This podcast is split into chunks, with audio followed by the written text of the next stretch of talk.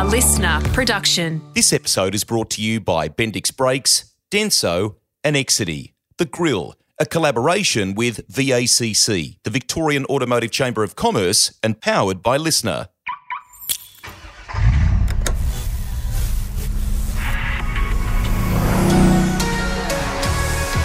Remember those music jocks on radio? They would always tell you the top 10 songs around the country, the ARIA charts. Well, here on the grill, we have the FCAI figures for the month of June, and an electric car company went to number two in the sales race. What would the announcers say? With a bullet. Hi, everybody. Greg Rust, Shane Jacobson, and Geoff Gwilliam with you for another edition of our auto industry pod. Some gags, crazy stuff that caught our eye on the road or in the press, the sales or delivery figures in various segments, and what it means. Plus, we talk to those at the coalface in the game and some people that we all look up to, right? Inspiring types and why they are such a success and how some of their learnings might actually be applied to those of you listening that are out there in the trade. Today we have a guest that we've been talking about getting on for ages. It is way, way overdue. Rally co driving legend Coral Taylor will join us very shortly. She taught Shane a thing or two about pace notes.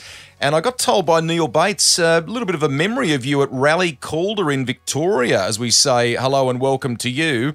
Uh, apparently, you were all looking at the results list at one stage and you turned to Neil and said, geez, imagine how those people behind me feel. I think I did say that. Hello, mate. How are you? Well, first, it's great to be here, Casey Kasem, since we're doing that. Remember, remember Casey Kasem? Oh, coast he was a legend. Casey's coast to coast. Um, yeah, uh, she did teach me a thing or two about pace notes. The two things were she's great, and the second thing was I'm shit house.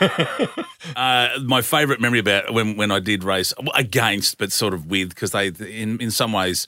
Neil and Coral took me under their wing a little bit um, and let me sit in the car with them doing pace notes in Perth during an ARC round, etc. Yes. But my favourite memory of Neil Bates, I used to always joke, you'll know if you're having breakfast with a rally driver because they'll cut all the corners off the toast because they cut every corner they can. Uh, we were doing this thing which was kind of a rally cross, I guess you'd call it, just just for people listening. And part of it went from dirt into what was the old sort of national circuit out at Calder. And there's a corner there, and everyone was staying on the tarmac. But of course, Neil just turned up with his rally mind, and he just cut straight I'll take across. The, he cut straight across the grass, and then back onto the circuit, and you know, got himself an extra two or three seconds out of it because he literally cut a whole corner out of the track, dragged all the grass onto the track, and then all the officials, you can't do that. And he's going, well, where does it say you can't? So the next day when we came back to race day two, they put concrete barriers right there to stop Neil and everyone. So when did the pace notes from okay to cut to don't cut. Uh, keep that story up your sleeve because I think there's a re- very funny one about you in WA with them in the recce car too, which we'll talk to Coral about. Now, Jeffrey. Jeffrey, wow, what happened there? My mum calls me Jeffrey. I'm in trouble when. No, no. I'm getting serious though because you had lunch with the Prime Minister. How did you score that? Well, it wasn't just me, okay? There was about 16 Okay. people there. Nah, reads better the way Rusty said it. Yeah, it does actually, doesn't it? Um, guys, that's all I've got, okay?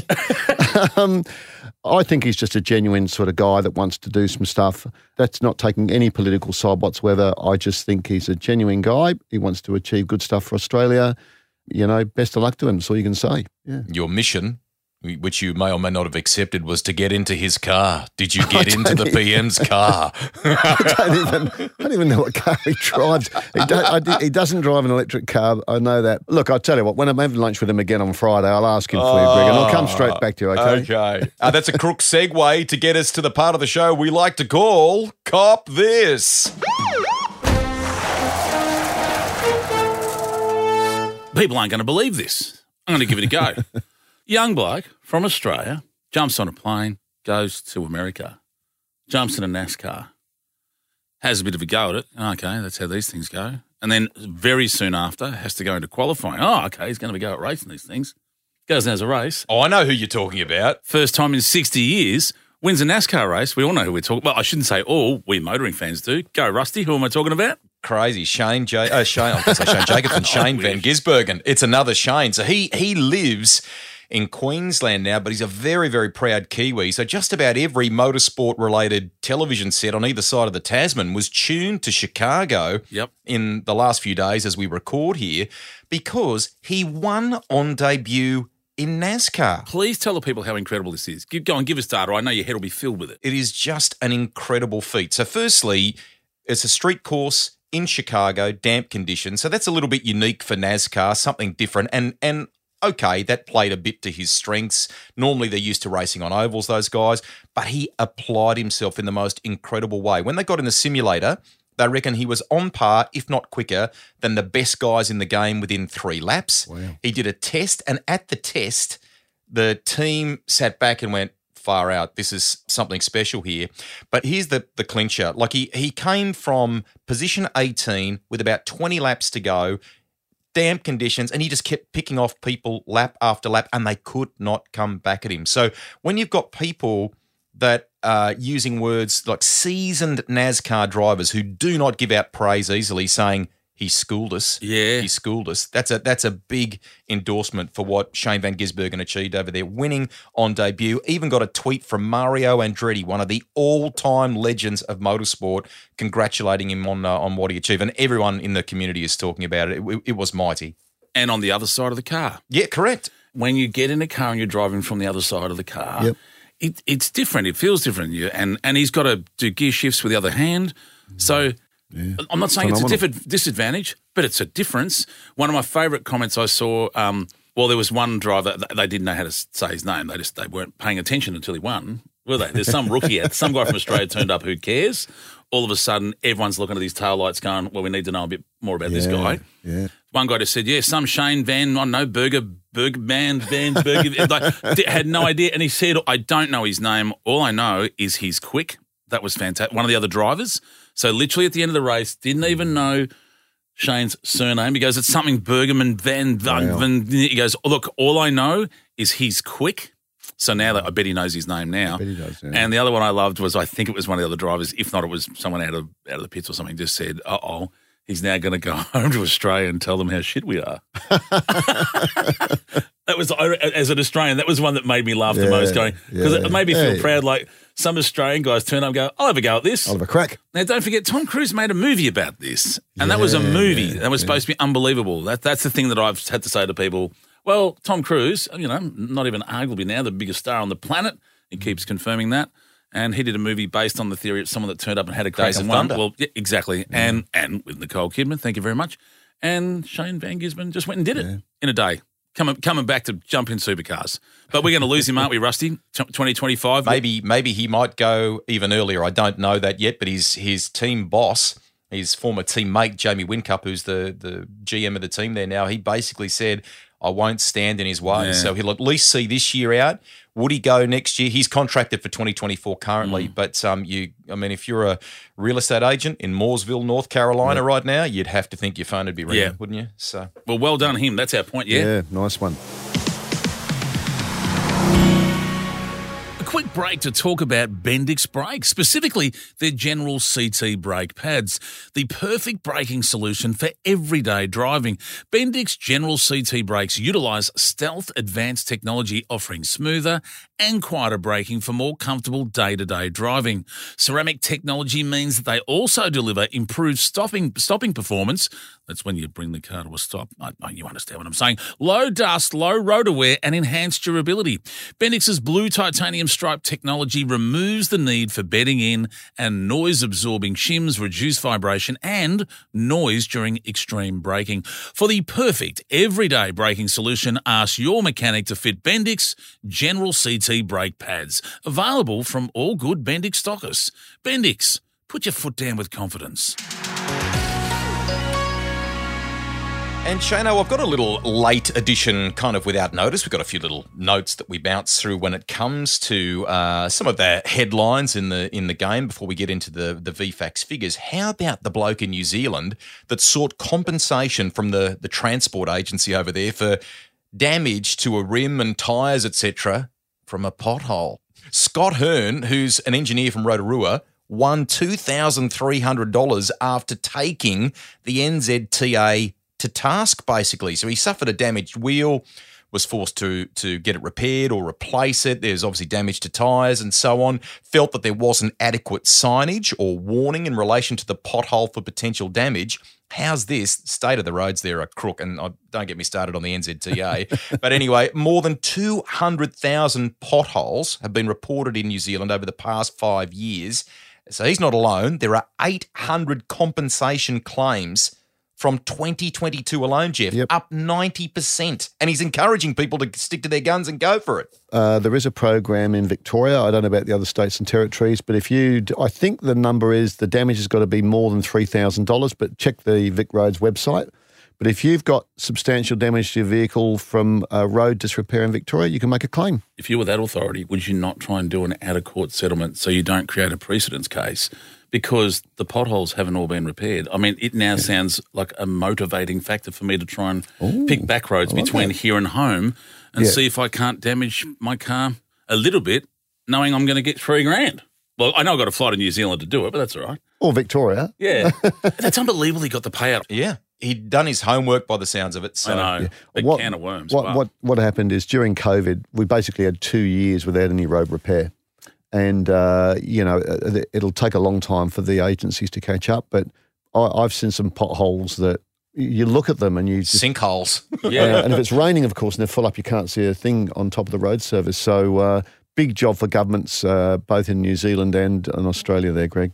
Now, gents, while we're on the whole Kiwi flavour, how about this excellent, excellent one that caught our attention? Not Charlie and Boots spec, but Nilly, the dad that bought the Holden Kingswood back 22 years after selling it. It was, it was a 78. Uh, what are we talking there? I think it was a 308 5 litre V8. Um, the Daily Mail covered this yarn. So he's Christchurch based.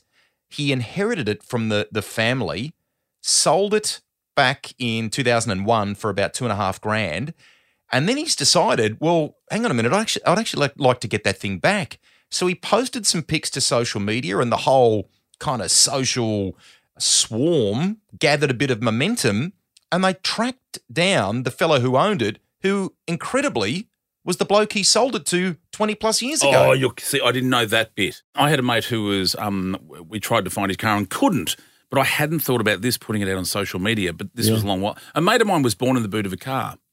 Um, a true story of traveling circus. He's a Wayne Scott Kermond. He's a, an award-winning stage performer, and he was born in the boot of an old car. And we tried an old Royale or whatever it's called.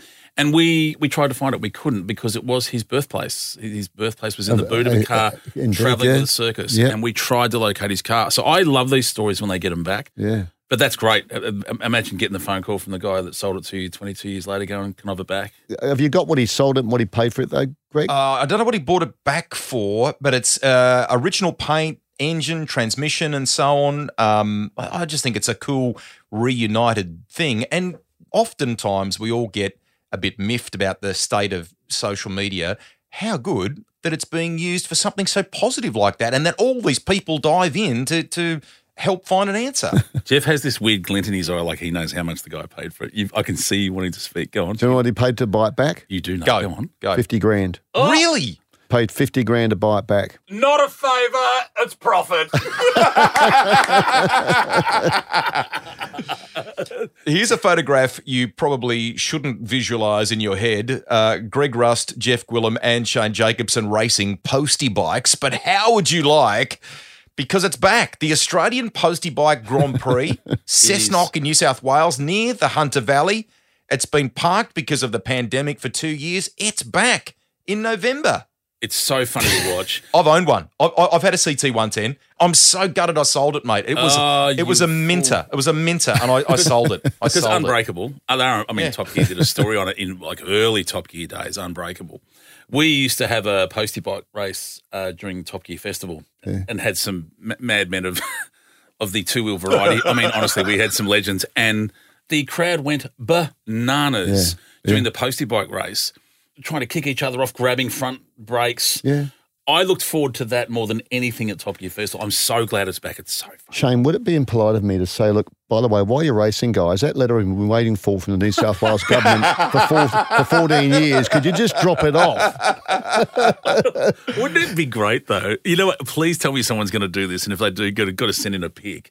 if you did just dress up exactly Oh, like man.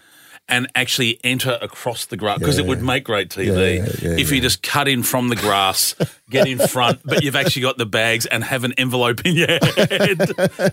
It's on Sunday, November 5. You can find out details uh, online. I've been asked to do it a few times, but the planets just have not aligned. But I really want to. Uh, a broadcasting mate who shall remain nameless decided to set up a speedway postie bike event for his uh, his Bucks weekend, and I don't think I've ever laughed so hard in all my life. It was so much fun. We're past the halfway mark for the year, so how are we tracking when it comes to VFACTS figures? We're on about the magic million, etc., etc. Geoff, what did June look like? Okay, let's have a look. So, uh, nationally, 124,926 new vehicles delivered in June this year, which is an increase of 24,000, well, nearly 25,000 over last year. That's 25% up. Wow. I mean, it represents the highest June since 2018. So what? It's 2018. However, I think it is important in terms of the appetite in the industry and the buying behaviours that we can see out there uh, now. But you know, June it's typically people buying vehicles into the financial year. But you know, it does send a signal that whilst on the one hand, you know, we've got some tough parts of the economy you know, in the press every day that there's still, my view is there's still COVID money coming out of barrels and people have still got a bit more money that they want to spend and they can spend it. Year to date, 581,759 new vehicles have been delivered, which is 43,900 more than last year. That's 8.2% up on last year. So for the first six months of this year, that's a significant, you know, 43,000 units or cars sold more than last year. Uh, that's quite a significant jump. Yeah. What do you put that growth down to? I mean, kind of one minute we're being told the economy's in, you know, it's a bit shaky or whatever, but it looks like we'll sell more cars this year than than in post COVID years. I was speaking to our researcher, Steve Bletzel, about this this morning. Often we see very similar parallels in the car market and the housing market. When the housing market's in trouble, people stop buying cars. We're not seeing that at the moment. What we're seeing is a, housing market that's stalling, but we've still got a very buoyant car market. So this is not usual. You, normally, both markets slow and speed up at the same time. I'm a bit perplexed around that, but we're not. You know, we don't have a problem if we can sell 1.1 million vehicles this year. We'll be we'll be happy with that.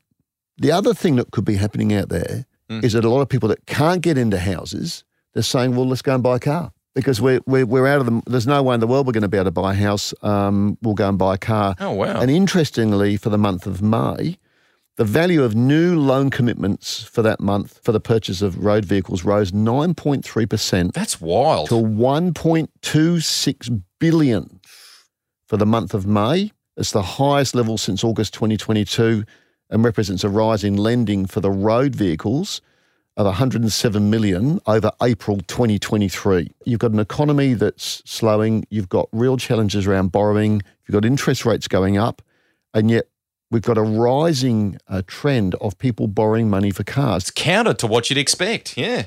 Um, the question for us, you know, uh, earlier this year I said we'd sell a, a million and, and 50,000 vehicles this year. 2017 was still the biggest year in Australia in terms of vehicle sales. 1.189, nearly 1.2 million vehicles we sold in 2017. Now we're not not going to get there this year. We're not going to beat that, you reckon? Uh, I, I don't think so, uh, Greg. I still think the number will be about one a million and fifty thousand, maybe 1.1. Okay. These figures we just went through, I, w- it's, Yeah. not, it's not unachievable. I don't know if we'll ever reach those 2017 numbers again because we tend to hover around that million, 1.1. And then you ask, well, Geoff, if we've got more people in Australia, why aren't the car numbers just going up every year? You know, the answer is because a lot of people are on, you know, light mobility vehicles, they're on scooters, they're making different decisions about how they travel. So, you know, eh, yeah, I, I think that we will we'll pass 1. Point, 1.1 million one day, but we can see that the demographics are changing around decision making of predominantly young people that live in urban areas that maybe will buy one car and one scooter or one car and a tram pass and you know however it goes. But but if you looked at the growth in population in real terms you'd be selling about 1.3 million vehicles. You're not going to get there. Geoff, just quickly, the market segments, when you look at it uh, from the FCAI figures. Um, I mean, we really should say thanks to them and to Steve Bletzos for helping us dive into these. All the segments look like they are in, in the positive. I mean, passenger vehicles were up, what was it, 10, 10.6% or something? Yeah, they're all up. I mean, if, if the overall numbers are up, then, you know, that, that's the correlation. Passenger vehicles up 10.6%, SUVs 31.5, which is no surprise there. It's the biggest sector of vehicles we buy anyway. Light commercials up 20.9, tells you we're delivering lots of things in white vans, which is good. Although some of those light commercials also come under commercial, they're four wheel drives as well. Uh, heavy commercial vehicles up nearly 30%. It's still positive either way you look at it, painting a very healthy picture of business activity and economic activity in Australia. What about on a state by state basis? Yeah, looking at the states, ACT up nearly 25%, New South Wales up 15.6, Northern Territories down ah. 2.7, which is a bit odd. Queensland up 27.5, South Australia up 28.3, Tas up 22.3. Remember the last session we had? Yeah. And I said, watch Tas. Tas is the canary in the cage for yes. economic activity. Well, they've bounced back up to 22.3 in the positive which, you know, just that's really good because I said, look, if Tassie go down another month, three months in a row on negative car sales, we've got a problem. But they've bounced back really well. It's good to see that. Vic up 31.8 and WA up 33.2. Oh, we got pipped by WA. They just got, got, more money. I got excited then because 31.8%, is that what you said for Victoria? Yeah. I thought we were winning. Not, not that it's a competition, but it's nice to win. So, so the, the, the one sort of odd one out here is the Northern Territory. What do we put that down to? I don't know. Northern Territory is a very stable car market. You know, mining and manufacturing up there as well. I don't think it's anything to worry about, Greg. I it's just they, have dropped off slightly, but um, I wouldn't expect them to stay down there very long because they're, they're it's a very stable state in terms of car sales. What about heavy uh, or commercial vehicles? Are we going to end up with like a like a glut of, of heavy or commercial vehicles coming into the market as these kind of projects come to an end around infrastructure and so on? Yeah, look, it's it's possible, Greg. Most state governments in Australia are going hell for leather on building new road and rail infrastructure, yeah. well, mainly road. Look, I think that they'll move the machinery around. I mean, a lot of this heavy plant equipment lasts for a long time. I don't think there'll be a glut, Greg. It'll, it'll just mean that some of the new sales might take a bit longer in five or six years' time when some of the big projects uh, come off. Just in uh, wrapping it up for commercial, though, 6,637 heavy commercial vehicles were sold in June. That's up 28.5% June last year. I mean, there's 30,000 light commercial vehicles in June. That's a huge number. Mm. Uh, up 20% on June last year. So uh, keep reading the papers. You know, most of the stories are about, about misery and the, econ- the end of the economic situation in Australia, yet the car market does not suggest that at all. We'll leave our dive into the FCAI or VFACTS figures for this fortnight here. But don't forget, we're out in two weeks' time again, and we're going to go into things like uh, sales by vehicle category and fuel type. And we know that you want to hear what's happening in relation to EVs and so on. So you can check that out, listen in in a fortnight's time here on The Grill. Looking for reliability? Switch to Denso, and then you'll understand why their products outperform anything else in the industry from ignition coils to engine management sensors. There's AC components and alternators, filters to fuel pumps, and a whole lot more. Plus, cutting edge spark plug technology that makes Denso plugs sought after worldwide. Built to last the distance and keep you on our roads longer, thanks to the industry leading test facilities, which we've been to here on the podcast. They're amazing that they have right here in Australia. So at your next service, be sure to ask for Denso, or you can find your part at denso.com.au.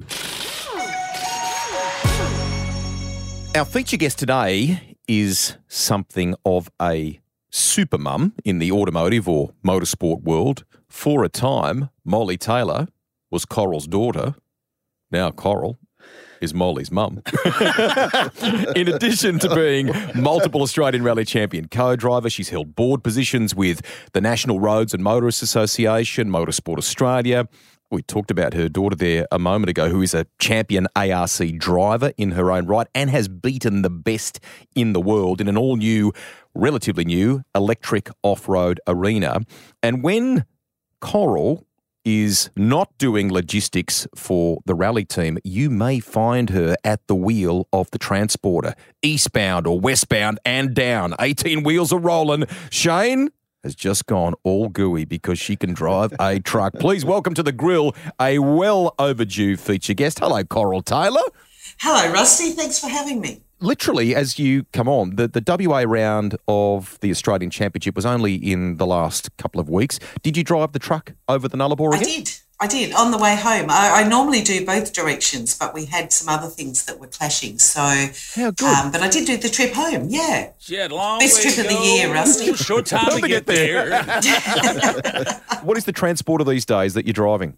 uh, it's a Peterbilt truck. It's a Peterbilt uh, three seven nine is the model number. But if you just think typical American truck, yes. then that's what it's like—a big long nose, long wheelbase.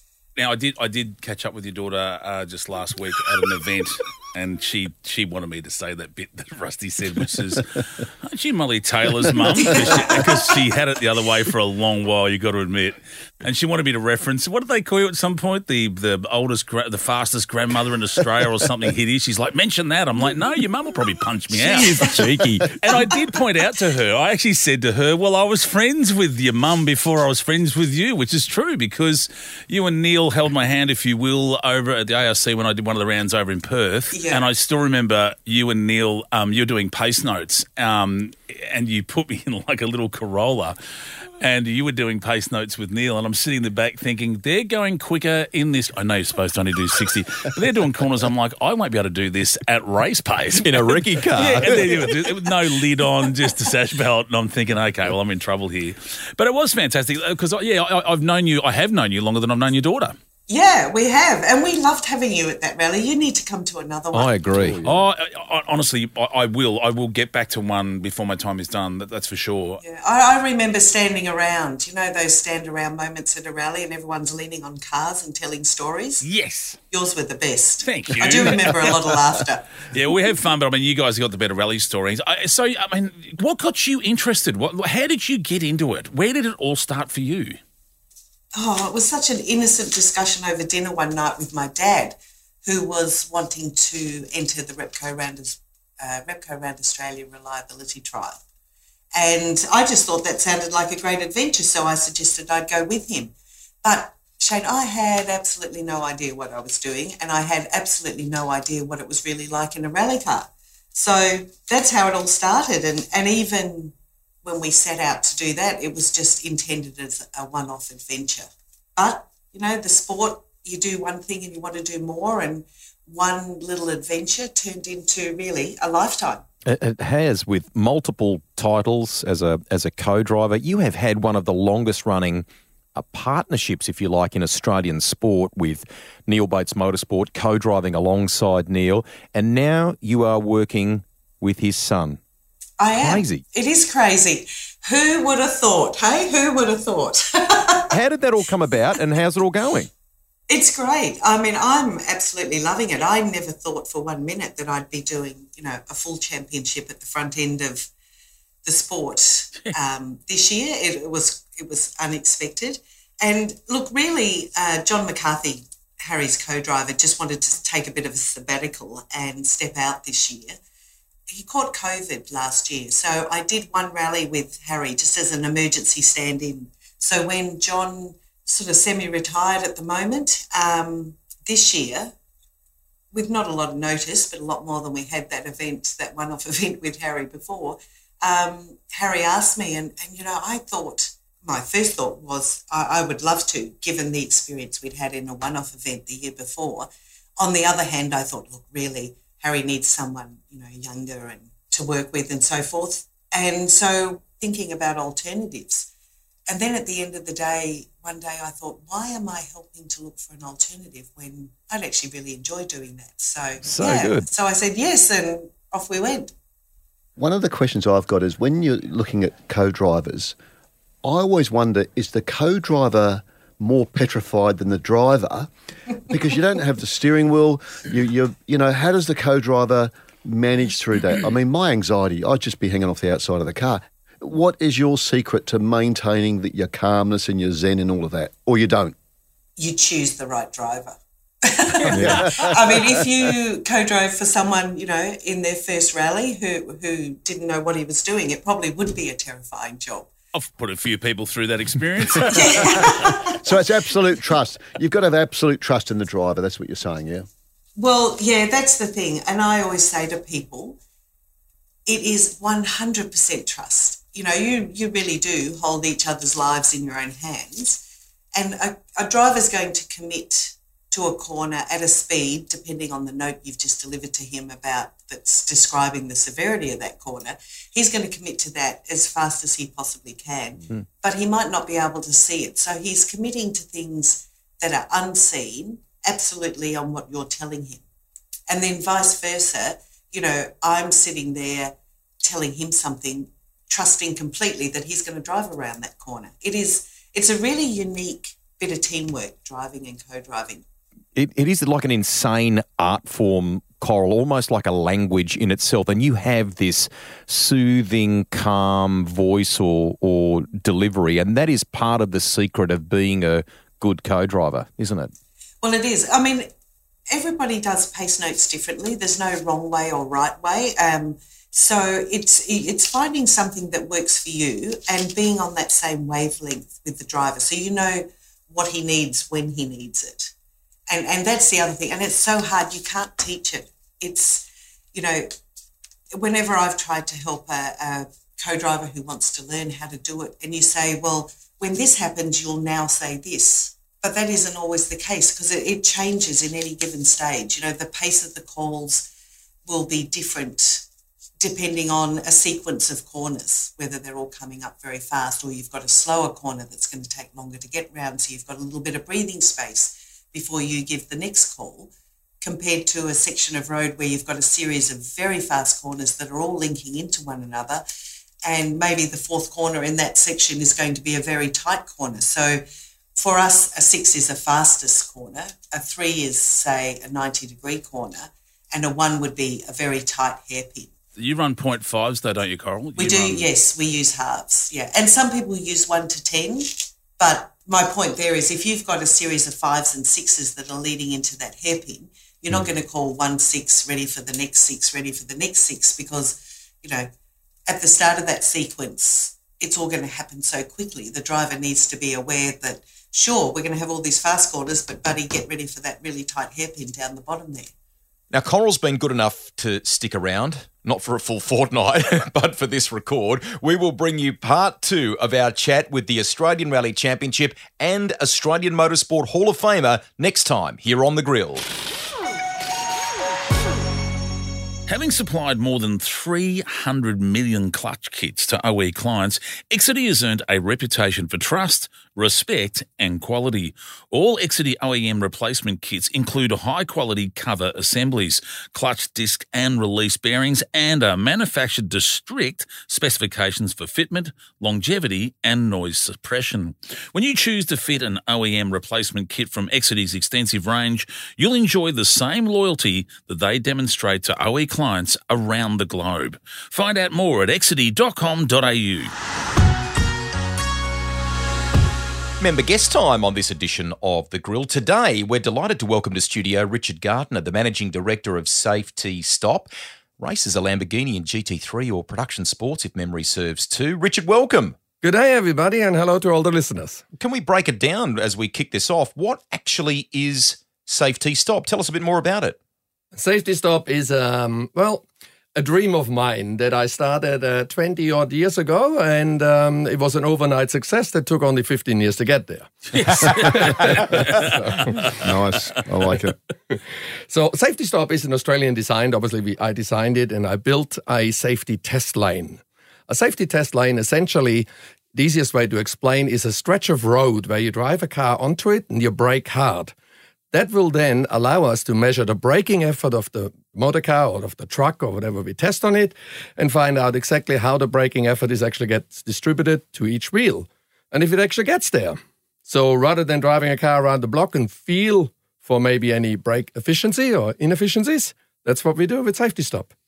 Hey, Richard, I've seen these in workshops for a long time, and what I love about them is the transparency of them. So they can see this thing happening, and they mm. can get a printout, and the customer immediately gets a view of, oh, right, so that that's my car. It's like a heart monitor, and you get an immediate heart check that says, by the way, that's how your brake and suspension's working on your car. And I, I think it was ahead of its time. Yes. You'd think that every workshop would have one today. I, I assume they don't all have one, but they should have one.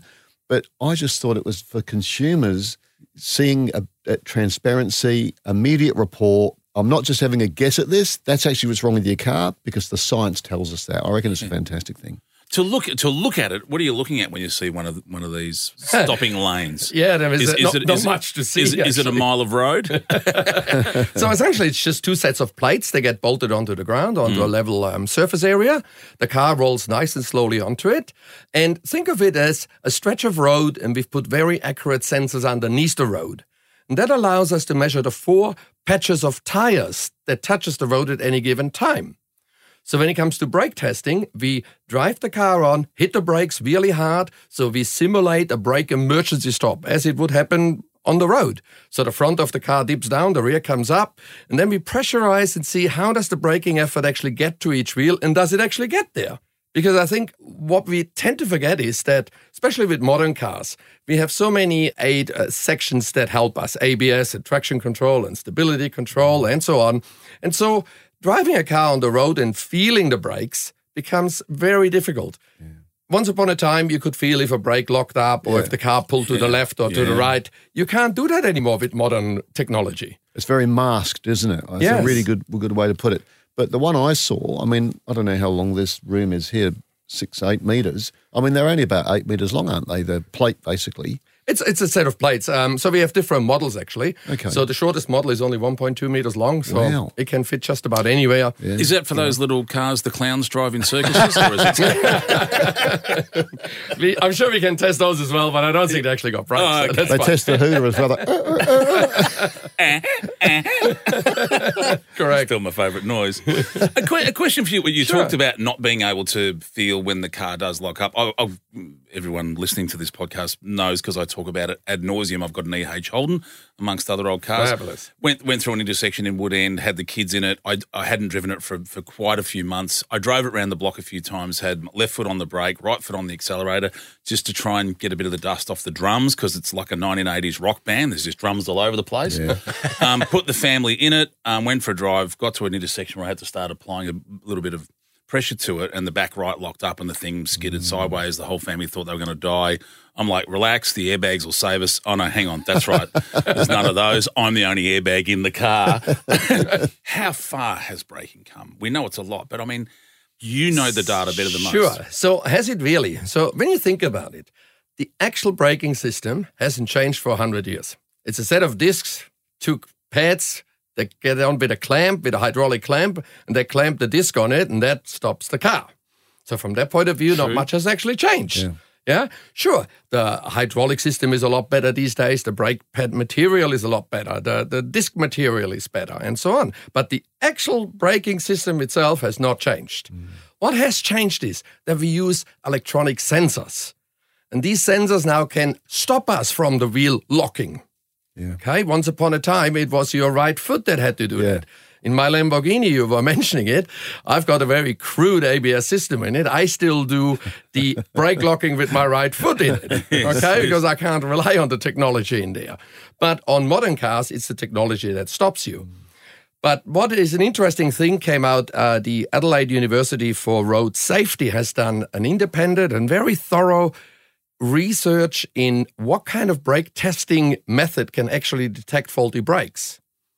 And interestingly, they have found that the common way of testing brakes at the moment, which is still with a decelerator meter, that is the regulatory way of testing brakes. That means you take a car on the road with 30 Ks, you hit the brakes, you got a deaccelerator meter that measures deceleration.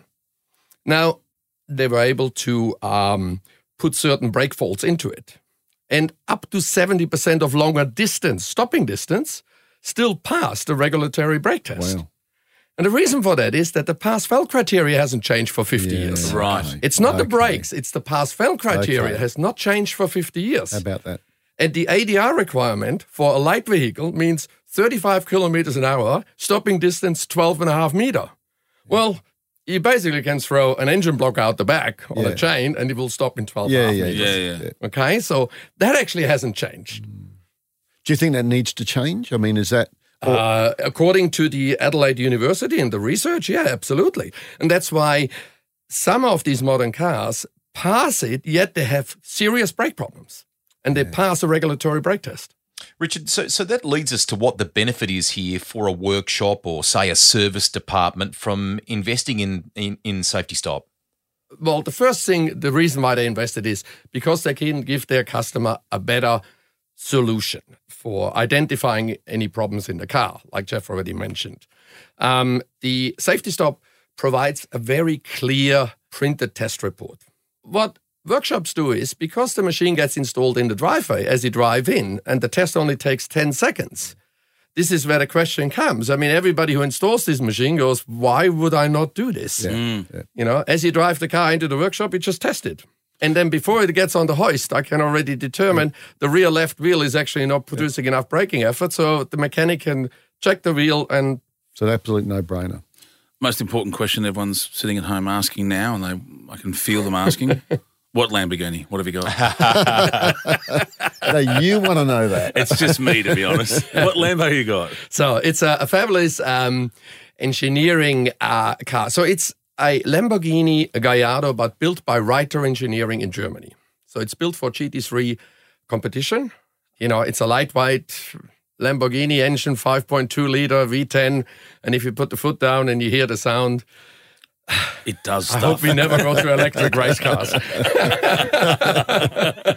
Richard, we squeezed Shane into one of those one day. That's a story for another time. Uh, now, can you tell us before you go just a little bit about what the road ahead looks like? What's the future look like for Safety Stop? I think um, worldwide, the only solutions at the moment to test brakes is with big, heavy roller brake testers, and they are very expensive. They're difficult to install. They are, you know, they use big three-phase motors and so on. And we Are they the ones that simple require those massive deep pits Yeah. underneath? Yes. They So- got one so down at the ice Centre here. we went Yeah. we went and had a look at it, didn't we? And I, Yeah. I, I was shocked at how big a space it took up Yeah. underneath the Need ground. a lot of room. Yeah, and also I think uh, you'll be shocked just how much electricity they use. Yeah. because they use big three-phase motors and everything. And I think we need to start looking at electricity to you know to charge our electric cars and everything else rather than spending it on stuff like that. But I think you know as a product, it is worth to now start looking at the international market with it. Uh, and I think there's a huge opportunity for us there. I haven't figured out exactly how I'm going to do it, but I'm sure we'll find a way. I, I could probably recommend coming on a podcast that uh, speaks to people in the automotive world. Who reckon. knows? Who, come who back knows what be could a happen? And uh, and it's just good to be a part of your success story. I'm already going to claim I'm part of this. Well, you're in, Yeah. and you might be part of an international story. See, as you know, success has many fathers, and failure is an orphan. I'm going to say I'm a dad of this project. We're just glad to be a part of it. Great work. mate. I, I've got to say, I, I hope it goes incredibly well for you. It's, it's so fantastic. We, we love Australian success stories, and I think you're one of them. And, and what you're doing is going to do nothing but benefit the motoring world. And how great would it be if you end up getting that international success? So my fingers are crossed for you and your whole team, mate. Great, great Ah, look, product. thank you very much. And uh, yeah, we're working towards it. Um, hopefully, in 12 months' time, we can come back and give you some more success stories about Safety Stop. In a weird way, I hope someone puts the brakes on your success because that's how your product works. It has been great. it is. It, it is is it very, works. yeah, it is very embarrassing if you do um, uh, a big brake lockup or mistake on Oh, the racetrack yeah. on television, Yeah, and you yeah, got the big safety stop sign on the side of on the the car. side of the It's been great to shine a light on this today uh, on the podcast. Richard Gardner from Safety Stop, thank you very much for coming in today. Thank you very much for having me. That's it for this episode. Don't forget, as we said before, we release fortnightly now, so we'll have more of a deep dive on the latest VFACTS figures, more from CT, that is Coral Taylor, of course, and one of your favourites, Blow It Out Your Tailpipe. We'll catch you next time, everybody. Bye for now. See you on the road, folks. Bye.